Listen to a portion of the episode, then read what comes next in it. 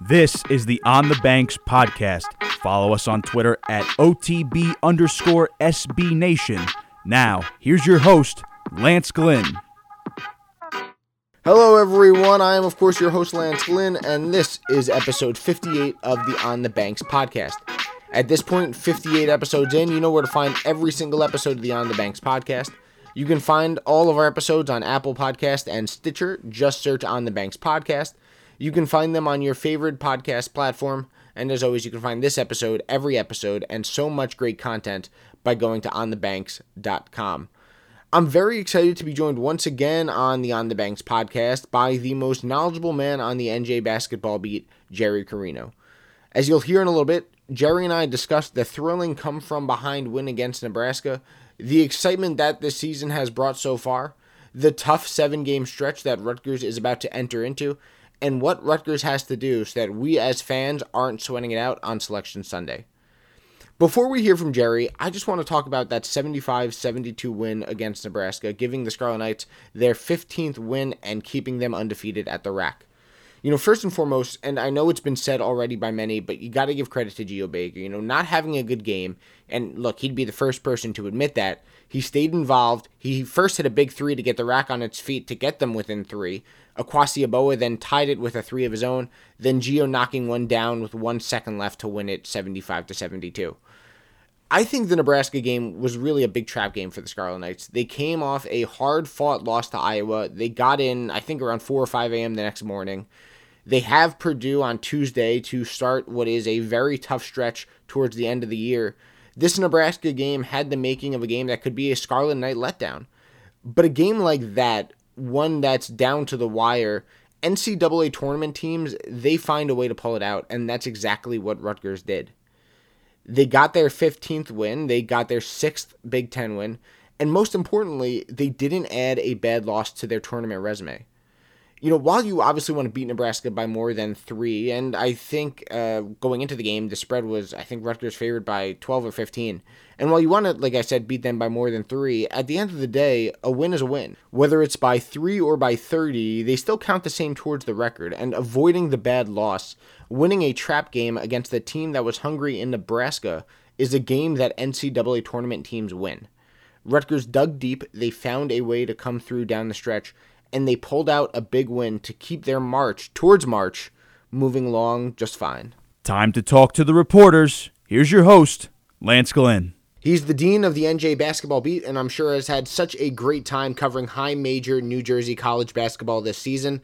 I am so excited to be joined once again on the podcast by Jerry Carino. Jerry, thanks so much for coming on to talk some Rutgers basketball in what has been, you know, quite an exciting season so far. Hey, Lance, this is why you do the job. This is the renaissance season we've been waiting for for New Jersey college basketball.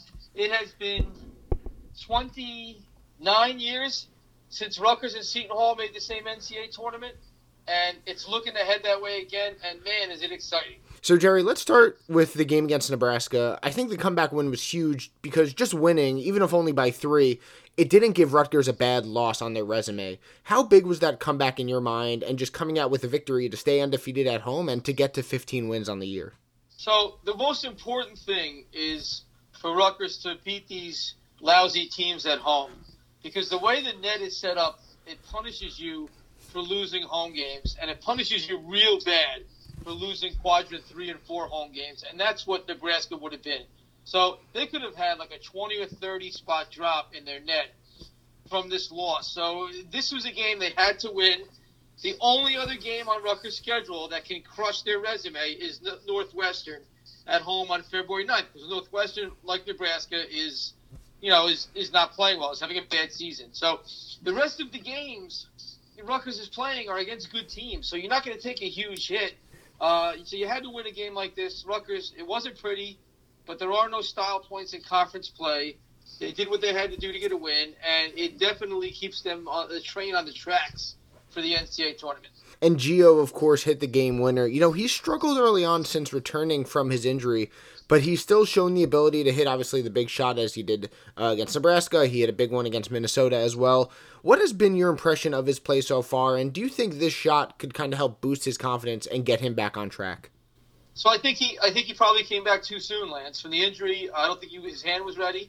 Uh, he told me today it's been bothering him, and uh, you know I don't know what the calculus is in bringing him back, but uh, he hasn't shot the ball well. I mean, he was he was six for 29 from the field um, before hitting that. Oh, five for five for 29.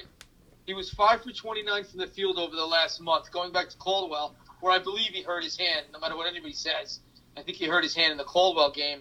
Uh, he was five for 29 for the field and one for 16 from three until the last three minutes of this game. So, so I think it says a few things. One is Baker's he's not there yet with his hands.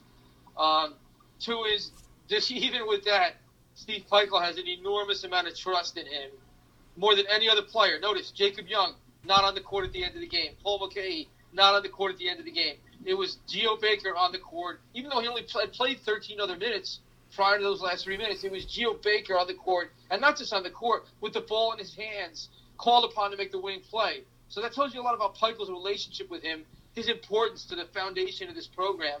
And the last thing is, it says a lot about Geo that he could play badly, and he was bad tonight. There have been days, in, in there have been times during this cold streak where Baker has passed the ball really well, has defended really well, has done all the little things. He did not have a good game today, and he, he was first to, t- first to tell you that. But yet, when push came to shove, man, was he money in the last three minutes, and that's why there are no stats that tell you the value of Geo Baker to Rutgers basketball. And I think what's so great about this team, as we've seen throughout the 15 and 5 record, is that it really could be anyone who could come up big. You know, we've seen games. Ron Harper, even in a loss to Iowa, had 28 points. Jacob Young has really come on since the Caldwell game. Akwasi Yeboah, it was today.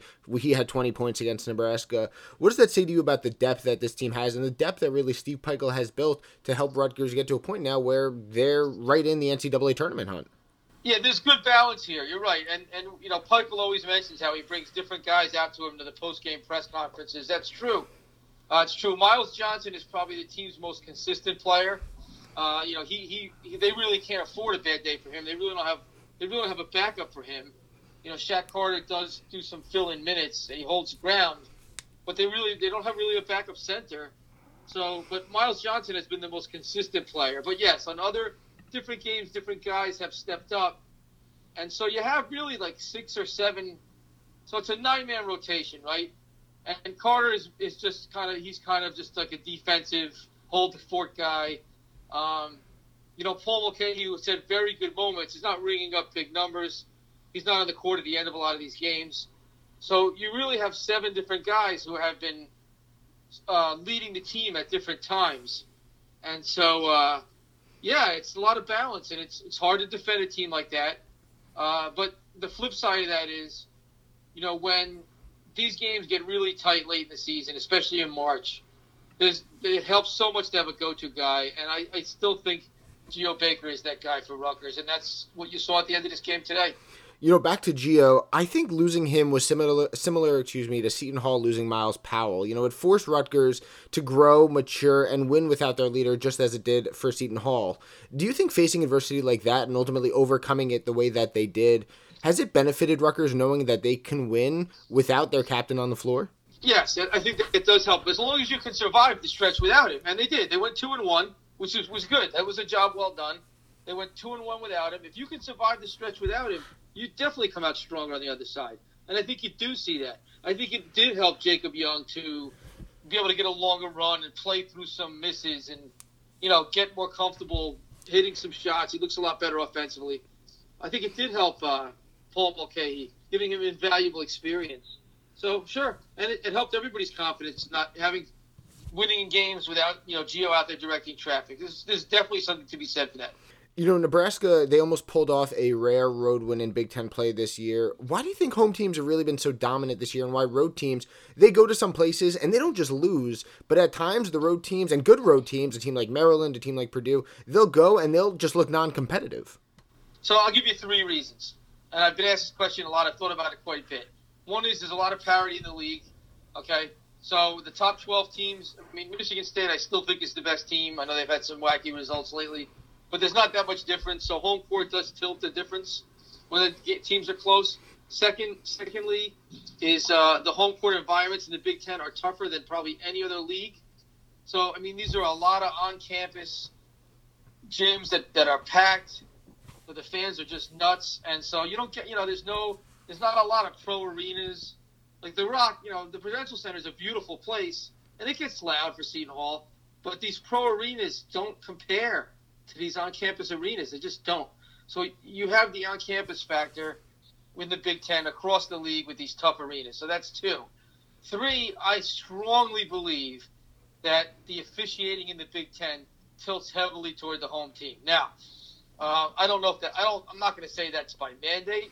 Uh, I think it's just the way it is in that league, and there's definitely a thing, definitely a thing uh, called a home whistle in college basketball. You can look up the numbers, the free throws, the fouls. The disparity is is glaring throughout the sport, and I don't think that was really the case today. It was pretty even today, but uh, there are times when it's pretty obvious that a team is getting a home whistle, uh, and it's just the way it is, man. That's just that's just part of life on the road. I do think it's it's a little bit more prevalent in the Big Ten than other leagues. Rutgers has seen that at times this year.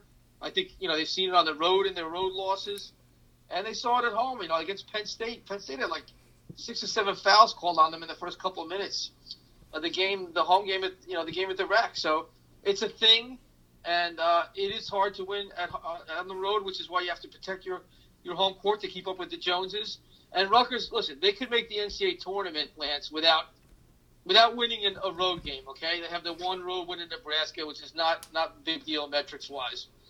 They could make it without winning a road game, but in order to get a better seed and really kind of get to where you want to go, uh, once you get to the dance, which I realize would just be a great season no matter what, you got to win a road game here and there, and they're going to have a lot of them down the stretch. Well, that kind of brings me to my next question. I was going to ask you. Look, they're looking to go 18 and 0 at the RAC, and if they do, that would get them right now at least to 19 wins without winning any other games on the road. And the RAC has really been, I think, revived this season. We've seen it grow and grow in every year that Steve Pikiell's been here, but now with I think four straight sellouts, multiple games going forward in the season are sold out. The student section sold out the rest of the year.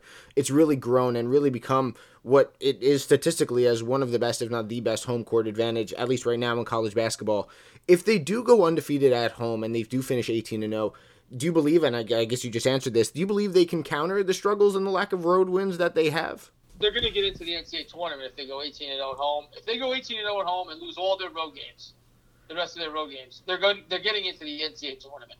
But it won't be with the seed. It'll be a tough seed. You know, they, they won't be the kind of seed they could have because the selection committee looks at that. How do you perform away from home? that's an indicator of how you'll perform in the NCAA tournament, where the games are away from home.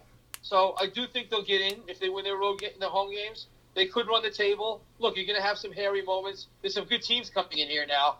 Uh, Maryland's coming in, Purdue's coming in. Um, you, you know, Michigan, which is struggling right now, but you have some pretty, you have some talent coming in here. So, but it, so it really is a two pronged question. The goal for Rutgers is to make the NCAA tournament, right? And so that'll be a great season no matter what. They really don't have to win on the road to do that. I really don't think they do. But if you want to get a decent seed and have a real, real chance to advance once you're there, you got to show some ability to win on the road or win away from home, which Rutgers really hasn't shown. So I do think that'll be a thing down the stretch. Can this team check off that final box, empty line, so to speak, on their resume? And not just for their resume, but I think to show that they can do it. You know, you have to win these. You have to you have to win these types of games to show you can do it. And so that's something to look for down the stretch. And I'm sure there'll be some close games. Can they execute in the last three minutes the way they executed against Nebraska? And that will determine whether Rutgers has, you know, a, a, a very good season or an all time memorable one.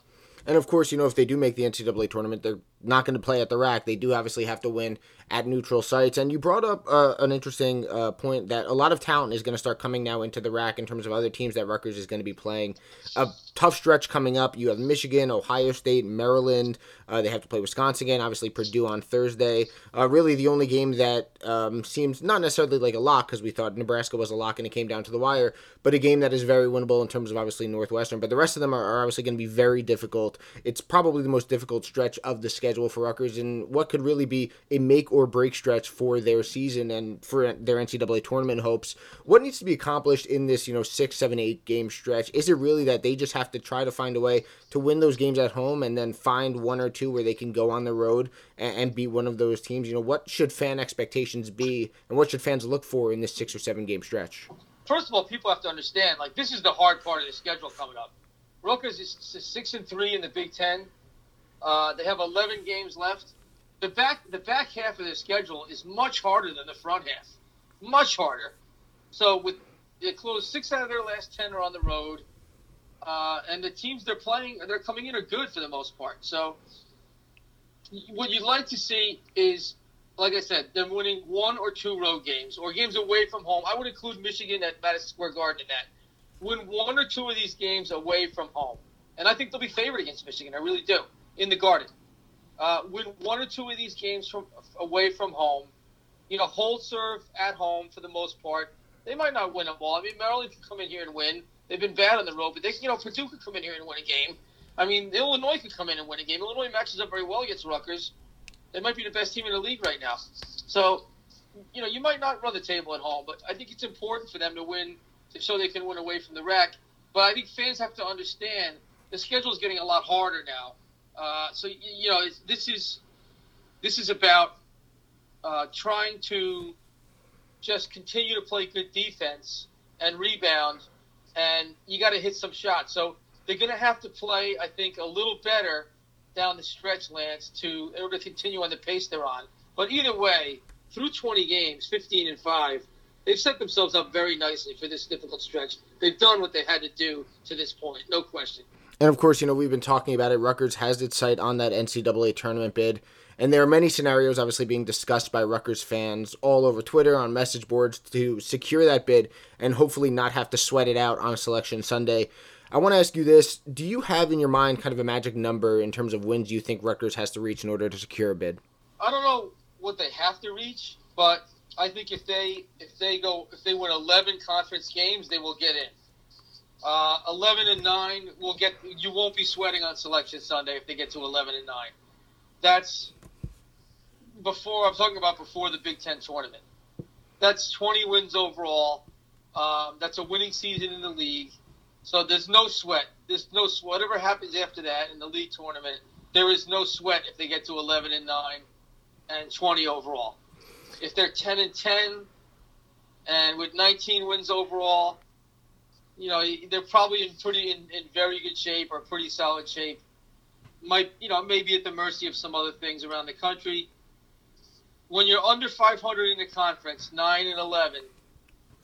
Yeah, I realize they don't strictly look at conference schedules. I realize it's not technically part of what the committee looks at. But when you're under 500, you're putting yourself in a line of fire and really at the mercy of what else goes on around the country in terms of teams stealing bids and whatnot. So I think 10 wins would be the comfort when you can start to get comfortable. 11 wins in the league would be a lock. And I'm, I, am talking about before what goes on in the Big Ten tournament.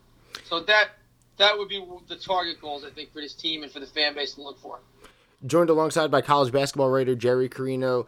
Jerry, you know, looking back at the out of conference uh, play for Rutgers, obviously the win that held uh, the most amount of weight at the time was the Seton Hall win. But of course, that happened with Myles Powell out for most of the game.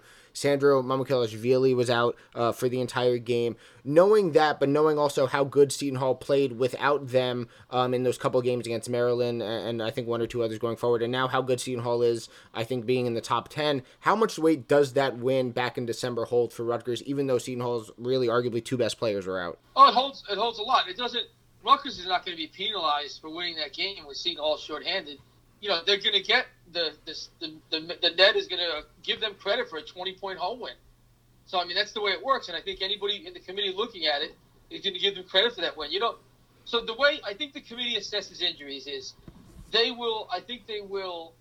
They will take it into consideration for a team whose players are hurt. But I don't. I don't know of any case of them holding it against another team that won against a team that had injuries. So I don't think it matters. I don't think it, it, it factors at all into the way Rutgers win over Seton Hall is assessed, nor should it.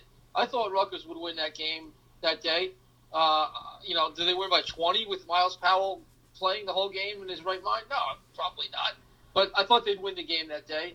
I picked them to win, and no, there's no way they could tell against them. That win, that win is gold for them. It's resume gold at a conference. It was the only good out of conference win they had. So no, that that win holds up well, and, and the, the better Seton Hall does, the better it, it boosts Rutgers metrics and with their resume. So it's weird. It's you know it's awkward for Rutgers fans well, to root for Seton Hall, but but they should do that. Yeah, and you know I was going to ask you that came to my next question because I've been thinking about it, and Rutgers fans I've seen have been going back and forth. You know, should they root for Seton Hall? Obviously, it's a rival. They want Seton Hall to lose, but it really works for both fan bases because the better Rutgers does, obviously, it looks better for Seton Hall. The better Seton Hall does, it looks better for Rutgers. How should Rutgers fans? I don't think it helps. I don't know how much it helps. How much Rutgers' performance helps Seton Hall. I mean, Rutgers is going to be a quadrant one or two loss, no matter what they do from here on out. So they're not going to be a bad loss for Seton Hall, no matter what they do from here on out. But so I don't think I don't think it matters that much, as you know. But for for, for Seton Hall, but for Rutgers, the more Seton Hall wins, the better. I mean, the better it looks. So I mean, they have Seton Hall's a top ten team. If they're if they keep moving this trajectory, that's going to be look great for them. So I think I think they do stand a lot to gain by Hall winning. If you could kind of pinpoint one or two things that you think Rutgers needs to do in order to take that next step and possibly secure that NCAA bid, what would those couple of things be? Well, I think they're going to get it. I mean, I, it would be I'd be very surprised if Rutgers doesn't make the NCAA tournament. I don't. I think they just got to keep doing what they're doing. You know, stay healthy, continue to play good D, continue to rebound. They weren't great in those areas today, but for the most part, they've been really good there. Um, I don't think they need to really just do anything great. Just keep doing what you're doing you know, they listen. Are they gonna are they gonna run the table? No. Are they gonna are they going to uh, close? You know, be six and three down that closing crazy closing stretch like they've been in the opening stretch? Probably not. But but they don't have to do that to get in the NCAA tournament. They just got to keep playing the way they're playing, and they'll they'll they'll win enough to get in. So they really just have to break even, right? So for the rest of the way, so they're certainly capable of doing that, playing like they are. So I don't think they have to do anything other than stay on course uh, and you know, avoid injuries, which you don't want to lose guys. Guys get hurt. Johnson, Myles Johnson, being the number one most important guy because there's zero, zero replacement for him. And like I said, I think he's been their best, consistently best player. Um, but no, they're they're in good shape. I, I, they're that they're motoring right along. I mean, that's that that's uh, that's well within their grasp. I don't think they have to do anything great to get there. Just stay on course. And how worried are you about the free throw shooting? I'm not really that worried about it. It, it. depends on who goes to the line, right? I mean, that's a big thing. So Johnson, Johnson is the guy who you need on the court because of the things he does defensively and on the boards at the end of games. But he doesn't shoot free throws well. So if he goes to the line, I'd be worried about it. But these other guys can hit shot, free throws. Baker's a terrific clutch free throw shooter. I know he did miss one today in the second half. So I, I don't, I don't know, I don't know that it's something you can improve much on. I've always said free throw shooters are recruited more than they're coached. You recruit guys who shoot free throws well. There are times when a guy takes a quantum leap in free throw shooting, but for the most part, you are what you are from the line. So I wouldn't worry about it. I don't know there's much that can be done about it. And uh, like I said, it's just a matter of getting the ball in the right hands in games where you need to hit free throws. But there's a lot of teams in that situation. I don't think it's necessarily an Achilles heel. Jerry, a couple more before I let you go. You know, obviously we had expectations going into the season, but those expectations change. Mine coming into the year were to finish with a winning record and to make the NIT. But now, with the success that the team has had, the NCAA tournament is the expectation. Should anything less than going dancing in March be considered now a disappointment this year? That's a tough question to answer because, you know, it, it would be disingenuous of me to call an NIT appearance a disappointment when in, in, in October and November, you know, I came on your podcast and other ones and I, and I wrote it too in my stories that the, the goal for this team was the NIT, that that's what I thought they would get, uh, and that was kind of the next step in their evolution. So it would be disingenuous for me if they did wind up in the NIT to say the season was a disappointment. But of course, when you have the NCAA tournament within your grasp like this, people are going to be disappointed that they didn't. If they don't get there somehow, which would take a pretty big collapse.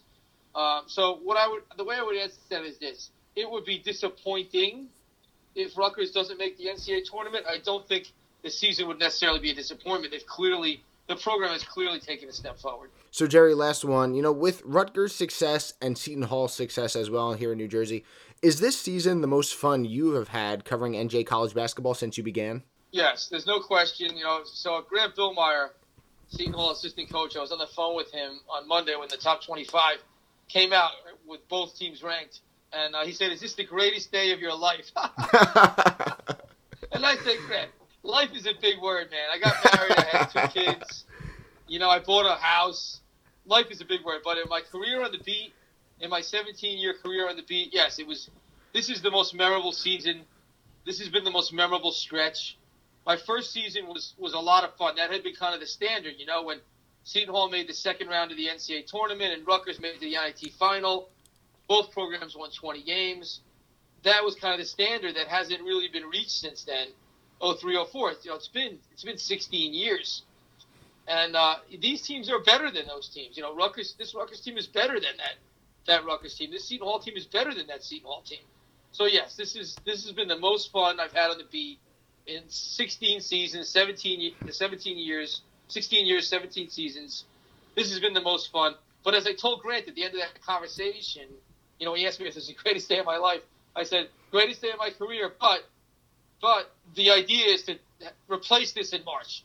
You know, let's do better than that in March. So, so the the, the book's not done, the chapter's not done, and and it's going to be really exciting, Lance, to see where this goes. You know, over the next six to seven weeks. He covers college basketball for the Asbury Park Press, Jerry Carino. Jerry, thanks so much for joining me on the podcast to talk Rutgers basketball. And, you know, I hope for my own sake and I hope for your sake that that fun continues and that, you know, Rutgers at least, you know, and of course Seton Hall obviously would help Rutgers too, but Rutgers at least continues to win and continues to have some fun. Thanks, Lance. Anytime. I first want to thank Jerry for coming on episode 58 of the podcast to talk about the win over Nebraska, the Scarlet Knights tournament potential, and of course, much more. You know, I said it at the beginning, and Jerry said in our discussion.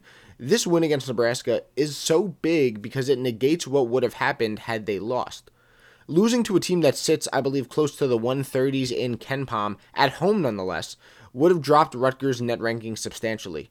But as I said before, NCAA tournament teams don't let that happen, and Rutgers found a way to pull it out. I also asked Jerry about the Seton Hall factor and all this for Rutgers, and what I mean by that is Rutgers, you know, they beat Seton Hall by 20 back in December, but Myles Powell was out for most of the game, and Sandro Mamukelashvili didn't play at all. It was great to hear Jerry say, to, you know, at least calm any of my nerves and maybe some of your nerves as well, that the committee won't penalize a team because the team they played was banged up. And not that Rutgers was ever going to get penalized, but that the win wouldn't look as good because Seton Hall wasn't at full strength. The fact is, if Seton Hall stays a top 10 team, that win just looks better and better for Rutgers. With Powell and Mamu, without Powell and Mamu, Seton Hall's success can only help Rutgers' tournament resume. I think it just points to the wackiness of college basketball this year, right? You know, who would have thought that two rivals, two teams and fan bases that really hate the other, that you would directly benefit one another due to the success that they've both had? This season, it's been a fun one. And, you know, Jerry said it, it's been the most fun he has had covering New Jersey college basketball. As I said a few episodes ago when we had Jerry Recco on, the best part is that this season is nowhere close to over. Rutgers still has 11 games left, so that's 11 opportunities for quality wins. Plenty of other opportunities for signature road wins, and most importantly, they have 11 opportunities left to boost their resume and to hopefully get to their first NCAA tournament in almost 30 years here on the Banks. Follow On the Banks on Twitter at OTB underscore SB Nation and subscribe to us on Apple Podcasts. Just search On the Banks Podcast.